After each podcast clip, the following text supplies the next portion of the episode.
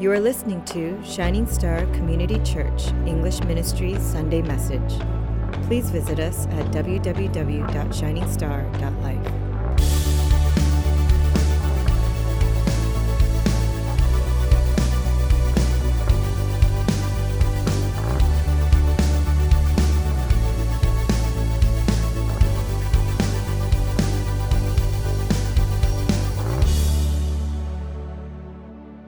So currently we are on the week nine, the ninth week of the Pathway series.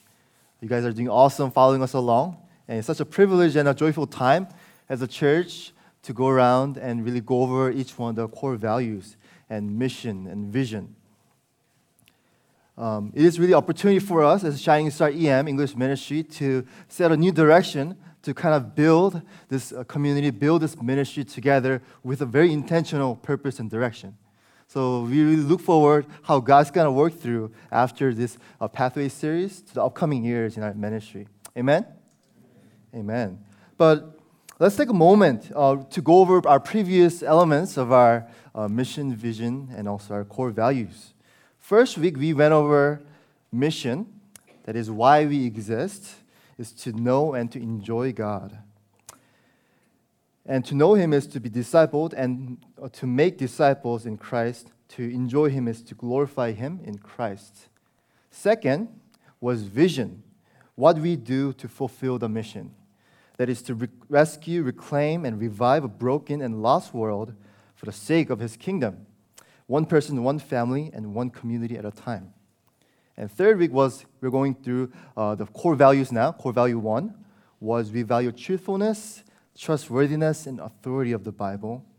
Number two, we value the preaching and teaching of the Word of God. Number three, we value a vibrant prayer life. Number four, we value evangelism. Number five, we value dynamic, spirit filled, and gospel driven worship. And last week, we went over uh, number six, we value discipleship and spiritual growth. So last week, Pastor James has preached about how we as individuals sh- should follow um, Christ as his disciples. And today we'll be uh, talking about the very next step of what to do. As you can see, those, uh, these uh, core values are ordered in a very intentional way. So it's kind of amazing to follow through and see how they connect and relate to one another through that top to bottom sequence. So today, number seven is we value authentic and loving relationships that build up the community of believers. So today will be about this community. But the question is why community? Why do we need community? Can we just attend through our online podcast or web stream in a day where technology is so advanced? So if you look at our current generation, some studies that say, uh, I looked up, uh, um, according to a an article from last year's Forbes magazine. It says the General Social Survey found that the number of Americans with no close friends have tripled since 1985. That's a lot, right? No friends, not one, not two, no friends. Zero is the most common number of confidence reported by almost a quarter of those surveyed. And most of them who reported that they have no close friend are the millennial generation. So if you're born in the early uh, 80s to the mid 90s, they say in about, you're part of that millennial generation. I think we, we also have some rising um, the Generation Z in our English ministry too. So, but this is how our generations are changing. The sense of community is not perceived differently than before. With the advanced techno- technologies and social media, um, we live in a day where we are supposed to be connected more than ever.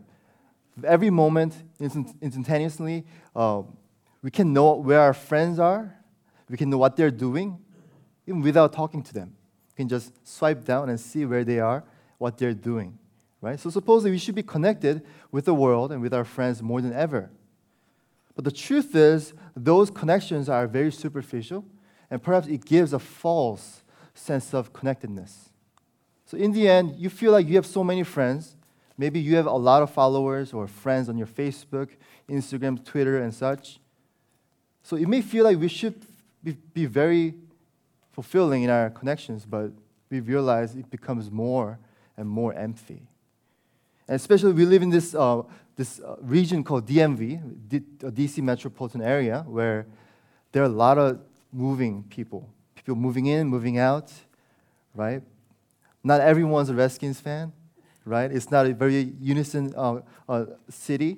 I remember whenever we go to uh, Pittsburgh for every summer missions, I see that, wow, that is a unified city. Everybody go crazy for one team. But when we're here, I mean, there are so many Redskins fans, and I respect them. but personally, I am for, not, for example, right? Um, and maybe you are not either, right? Yeah. But we wish best thing for our local teams.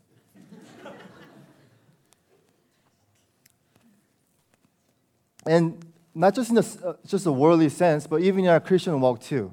Community is very important. We just talked about discipleship, following Christ as individuals last week. And when we really try to apply that to our lives, it's very difficult. It's very difficult.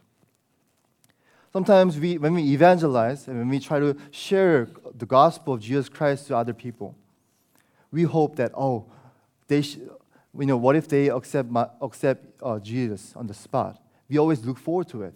Personally, my uh, evangelism experience, I remember I shared the gospel with someone and they accepted it, and I got more fearful because I was just share, I expecting they will say no and like argue with me. I'm like, bring it on. And they're like, I was like, do you, do you want to believe this? They're like, yes. Oh, really?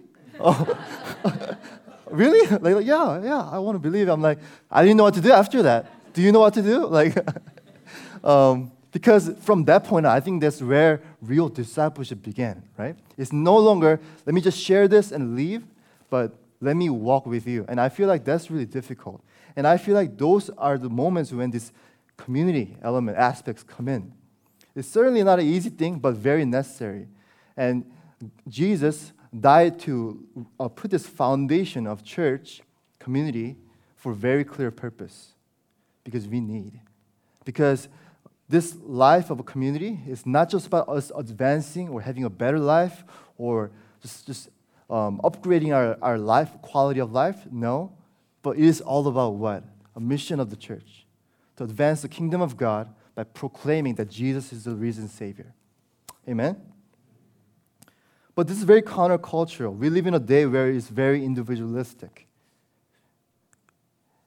In the worldly sense, independence is more respected and valued than dependence. Actually, dependence is seen as a sign of weakness, isn't it? But as we strive towards this tight and intimate and fearless community, we have to let that go and go against our culture. But in return, to gain more Christ in our lives and to advance His kingdom. So today's uh, passage is also a very exciting passage. Uh, it's the book of Acts, where Jesus just ascended to, to heaven, uh, leaving this um, instruction to the disciples saying, Wait in Jerusalem where they are, wait here until you receive the, the promise of the Father, which is the receiving of the Holy Spirit.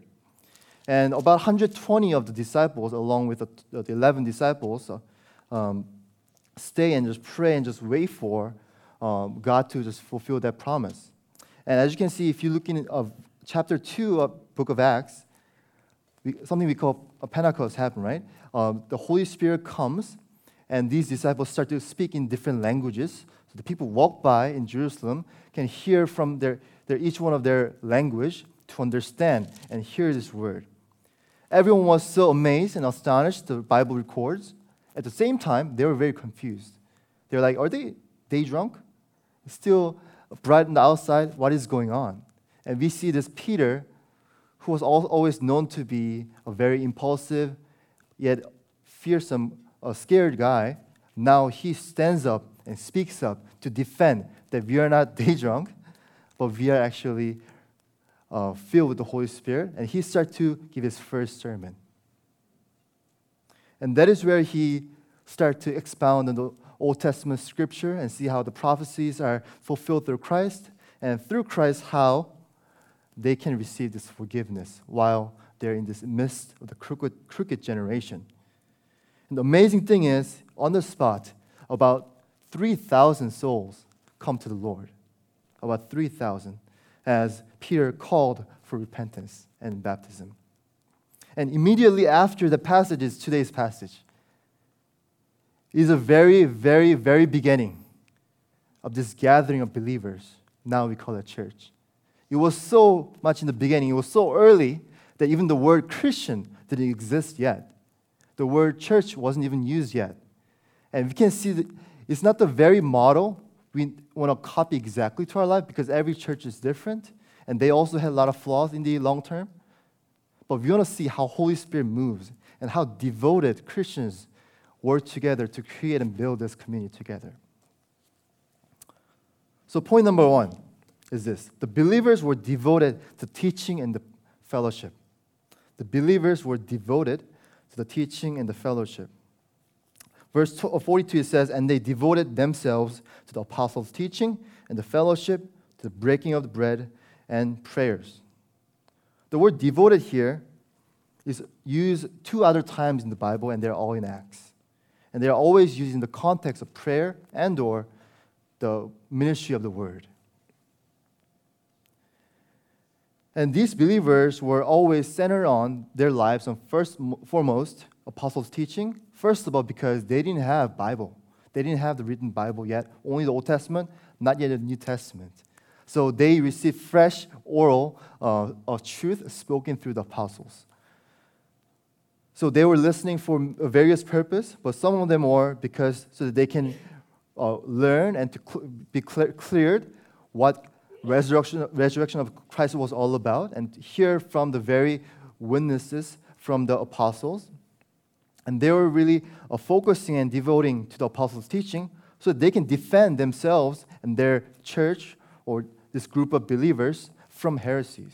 Because if you read through the book of Acts, uh, there are people who try to manipulate different things or they try to um, really attack the church in different ways. Um, and there are people who misunderstand the gospel or the Bible and lead people in a wrong direction away from the truth, away from the gospel. So these apostles' teachings were very central the lives, to the life of these community of believers. And more than anything, uh, through the apostles' teaching, they were able to realign themselves to the very mission of the church. Mission of the church, meaning, is for all churches to proclaim that Jesus is a risen Savior. And through him, we can be forgiven. Through him, we are no longer condemned, and there is hope. So repent. And secondly, it says fellowship. They're also devoted to the fellowship. Fellowship in Greek word is koinonia, and that word uh, associated not with just the word meaning fellowship, but also with association and with also sharing. And there is this big, big emphasis about sharing. If you go to verse 44 to 46 with me one more time, it says, And all who believed were together and had all things in common. And they were selling their possessions and belongings and distributing the proceeds to all, as any had need. And day by day, attending the temple together and breaking bread in their homes, they received their food with glad and generous heart. We can see the believers here gladly sharing with generous hearts of different things. The things they shared were the, the following they shared the benefits that come from Jesus' death on the cross, meaning the forgiveness and a new life, their faith. Also, secondly, they also share also suffering of Jesus. Not so much is talked about yet, but we can see just upcoming couple chapters, we will see all the oppositions and persecutions and different hardships come up just because they proclaim in the name of Jesus. And lastly, they also share their possessions to those in need. You have to be careful here. Just because it says they share everything in common doesn't mean my bank account becomes every one of your bank account, and your bank account becomes everyone else's bank account, right? That's not the, uh, the point here, but the key is that they were sharing in everything in common for people who were in need. For people who are in need. You can see verse 45, they were selling their possessions so that they can get the money to really feed them and to find them a home and find their essential necessity of their life. you see that th- these kind of fulfillment, not just spiritual fulfillment that we receive through Christ, but we also see the sense of physical fulfillment, whether it's finance or just home or food, whatever it might be. But we see here that there are no miracles involved. It's a very ordinary thing. I'm hungry. I don't have money. I'm starving. Or you're starving, and people are selling their stuff and getting what they have and do what they can do to really support one another so that no one will be in need. This is not a miracle of God. It's a very ordinary thing as a church, isn't it? Because sometimes we do pray for one another, saying, God, please send someone, or send this brother uh, money somehow. Let someone else give this person the money. Let someone else provide. Lord, let there be a miracle of your just blessing. I don't think those are wrong at all. But at the same time, I think we have to acknowledge that sometimes we are perhaps a source, source of those fulfillment, right? Especially if we have the ability to provide and share the, the, the resources that God has given us. And because they were devoted to teaching and the fellowship so much to advance the mission together, these Christians believers, Christian believers realized that their possession weren't theirs, as their life was now belonged to Christ, their possession as well belonged to Christ. So now, therefore, it wasn't as hard for them to let go of their possessions. That is a big challenge for us living in this day and age where materialism is deep in us and deep in our culture and our life so much. But we see that kind of pattern here. That kind of pattern where devoted Christians were able to really see the priorities and the values of their life changed. So therefore, they were able to sell and even go towards self-sacrifice to really provide for the others. There's illustration from different church from this book called Life in Community. There was a girl in, a, in the church who was consistently missing school and being late to work because she uh, uh, was riding the public transportation and it wasn't available nearby her home. And she was a college student and she was surrounded by other six college student sisters. At first, they were making this very understandable, reasonable excuse that they couldn't do much. It's not like they can buy her, get her a car as college students. I visit college students here and there, and they cannot buy a car. So they're making reasonable uh, excuses here, but when they were reading through the Bible and just studying the Bible together as believers, they came across Luke chapter 12. It says, Sell your possessions and give to the needy. What did they do? They said, Okay, the Bible says it, let's obey it, and let's see what happened. So, what happened is, next five months, this group of young six women sold their personal items on eBay, Craigslist, and so on. And they threw the money little by little in this bucket. And within those five months, they raised $6,000 to get this sister a, six, uh, a car in need so that she can now drive around her uh, school and not fail or drop out, and even her work to sustain her life. This didn't just fulfill, this didn't just fulfill um, the girl in need, her, um, her need, but this actually really erupted a new culture of sacrifice, a new culture of, of giving in the entire church. So, us too, when we look at our lives, I encourage you, a church, brothers and sisters, to really seek for opportunity to serve to brothers and sisters who are in need. This has to be really intentional, not something always we wait upon uh, the Lord to give us sign, but something we should always seek after.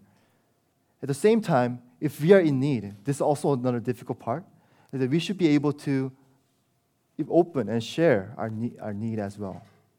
That is difficult because we do not want to reveal our weakness, and most of all, we do not want to burden others. But Bible clearly say in, in Galatians to share our burdens together as Christians. So the fellowship we are talking about here really requires a sense of humility, a humility to know that my possessions are not mine, it's Christ. And I don't have these because I deserve, because of the blessing of God. And He deserved, He deserved the right and the will. And also uh, humility in also receiving too that I'm in need, but even me opening up my need, my weakness, can be a pathway of blessing for others to exercise and really use the resource that God has given. So, church, I want to encourage you all for us to really uh, have this kind of culture in our church as well, where we are not afraid to give and we are not afraid to receive. Because God gives and God allows us to share together as a body of family, body of church. And another one is breaking of the bread. Breaking of bread is similar to, uh, similar to fellowship, is when they attended the temple together to worship weekly, and they met in the homes for further talk and casual meetings. For us in our church, we do every Thursday, Friday, Saturdays life group, and Sundays usually we meet for Sunday service. But we definitely not, are not limited to those as you want to fellowship more and break bread and eat together as a church. So we can see that the uh, believers were enjoying one another. They were loving one another, even uh, beyond their weekly uh, service. And they were devoted to these kind of gatherings. And lastly, there's prayer. If you look in the uh, next two chapters, uh, in cha- Acts chapter 4, we can see that the believers were responding to the apostles who were uh, just arrested for the first time for proclaiming Jesus. And when they were released and came back, their first response was prayer. Prayer to acknowledge the sovereign God and to praise Him and to sing to Him. And it was interesting what they prayed about right after that. It wasn't that, God, please take away our burden of this persecution. God, please change the hearts of the high priest, not to persecute us, but rather turn to you, to this kingdom work together. But their prayer was this not their circumstance, but saying, Lord, please give us a strength to persevere, to continue in proclaiming Jesus. And that was the only prayer that was recorded in Acts chapter 4. It's not that our circumstances do not matter, they do matter, right? Our circumstance of health, finances, our relationships, and beyond, they do matter so much in our lives. But as Christians, as gathering community, we understand and we profess that our number one priority is advancing God's kingdom God's mission of proclaiming Jesus. Because that is the one that makes all the eternal difference, isn't it? So these are the things the early Christians prayed and focused on. And they were able to really seek the kingdom of God and his righteousness and really trusting that everything else will come afterwards. So it was a community that really projected and strived to keep their, each other accountable and strive towards this mission. And here's number two the gospel was made visible through the believer's devotion. The gospel was made visible through the believer's devotion. Verse 43 says, And all came upon every soul. All came upon every soul. And throughout the book of Acts, we can see whenever these believers gathered, whenever they did wonderful things like signs and wonders or spoke, it always followed this description. The people were astonished, people were amazed, people were in fear. People who did not know God now experience God. People who never heard about God now hears God. People who never realized the gospel now start to consider the gospel and even accept the gospel. So we can see that their devotion resulted the other people who are always watching to realize something they never ever seen in their life. A kind of message, a kind of truth that gives hope, not like anyone else, not like anything they can ever achieve, that is in Jesus Christ. They realized this gathering place called church, the gathering of the believers, this community, was a place where the gospel became a reality. We share this in our, our life group too, but as uh, we go back to workplaces during the week or school or elsewhere other than church, pretty much, we are surrounded by anti gospel environment. At work, at school, we are graded, we are measured by our performance. We are identified and we are valued by how much we can put in, how much we can please others, we can perform for their profit or our profit. And we live in an environment where it's not always uplifting, perhaps, where it's not always gospel reminding. And whenever we come back to life, whenever we come back to these Sunday services, we are refreshed, we are renewed. And that is an amazing thing. And that is only because the gospel is pro- not just proclaimed on this pulpit and this ministry and community, but it is also lived out, to be felt and to be reminded and to be experienced. And that is why how this grace of the gospel work in us to be diverse. If you look around our room, we are a diverse group. Uh, we, are, we come from different backgrounds, and we do not discriminate how, what kind of job we have, how much money we make, what kind of ethnicity we have, what kind of degree we have, or how sociable we are, how funny we are, it doesn't matter because we are here not just love and to really just measure ourselves, how much I can gain from this person, not that kind of way, but we love each other just like the Father loves us unconditionally. Amen? And when a newcomer sees that, when newcomer comes in and see how we love each other differently than the world, not just value of how attractive we may be or how sociable we may be, we see that we even carry out conversations, even though sometimes we are so much different in our interests, or maybe even in our language we are different. I remember one, um, one of our sister brought her sister who doesn't live in this area, and after experiencing our church for a few weeks, this is what she said. A lot of people in this church are interesting. Okay, let me say oh, exactly what she said. People here are weird. and I know that I was included one of them. Sorry, yeah. Um, and I thought about it, and that is true. And she said, um, not, she feels like no one is normal here. I don't know what that exactly means, but I, I, I, think because there was also she joined in the fellowship time where we casually hang out with one another and we goof around, and she saw how um, different kind of people are here. I kind of love that because no matter how dif- different we are, no matter how similar we are, we are able to still unite and still call it a life group, still call it a ministry and a church, even beyond those things. And when a newcomer comes, they see how, despite the difference, we still can mingle. And not just mingle to have fun, but mingle to live life together, to love one another, and to grow together as Christians. So we can see that when the newcomers come, it's not just the preaching that approaches them, it's also how our community looks like that reveals and really resembles what our ministry is all about. So we strive for this kind of ministry, this kind of community that displays the gospel of grace of Jesus Christ. And lastly, uh, these uh, uh, believers were experiencing the blessing from God. Verse 47, it says, They were praising God and having favor with all the people. And the Lord added to their number day by day. The Lord added to their number day by day. Because they were devoted and because they, res- they resembled this gospel from their community, people were drawn to it. They earned favor with people. And people respected them. They were delighting in them. And they even came to be part of them as believers day by day. And we, we just can see in a matter of a couple chapters, another 2,000 joins them as a church. But we can see the key is the devotion. In other words, devotion meaning faithfulness, devoted to continue. It says clearly the Lord added. It never say the Peter preached so well that he convinced people to come to the Lord. No, it was never said like it was the Lord added.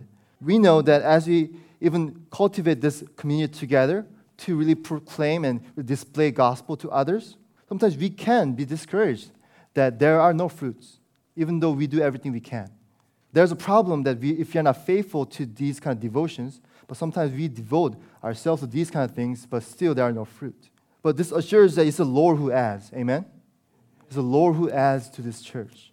There are different seasons when He makes a time of harvest or makes a time of perseverance because it's not for our sense of accomplishments to see the fruit, but it is for all the glory to God who sees even in the unseen. Where we pray for the new believers or, or seekers or people around us who doesn't know Christ. We pray with tears. Even sometimes they are coworkers, sometimes they are long friends, sometimes they are even our family members. It can be many trials, it can be few months, few years, or longer that you feel like there are no fruit. But we cling on to the commandment of Jesus that we don't only look towards the fruit of ministry, but we look towards the glory of Christ in the ministry. There's, there is a um, missionary named William Carey. He lived in uh, 18th and 19th century, and he is known as the father of modern missions. Spectacular, amazing, amazing guy to study upon. For him, he really fought through the church back in Britain, where they, back in the day, didn't do any overseas missions, saying, if God really wants to do overseas mission, he'll send his people, not me. So William Carey really fought through, and he actually went to India to break through that period of silent time where there was no overseas missions. So he finally went into India with all those arguments and debate he won. But for the first seven years, he had no converts. No one responded. But rather, his young child died. His wife, her mental health became down where she has to be confined in a room. It may seem like a fruitless, wasteful life. But after the seven years, one convert came.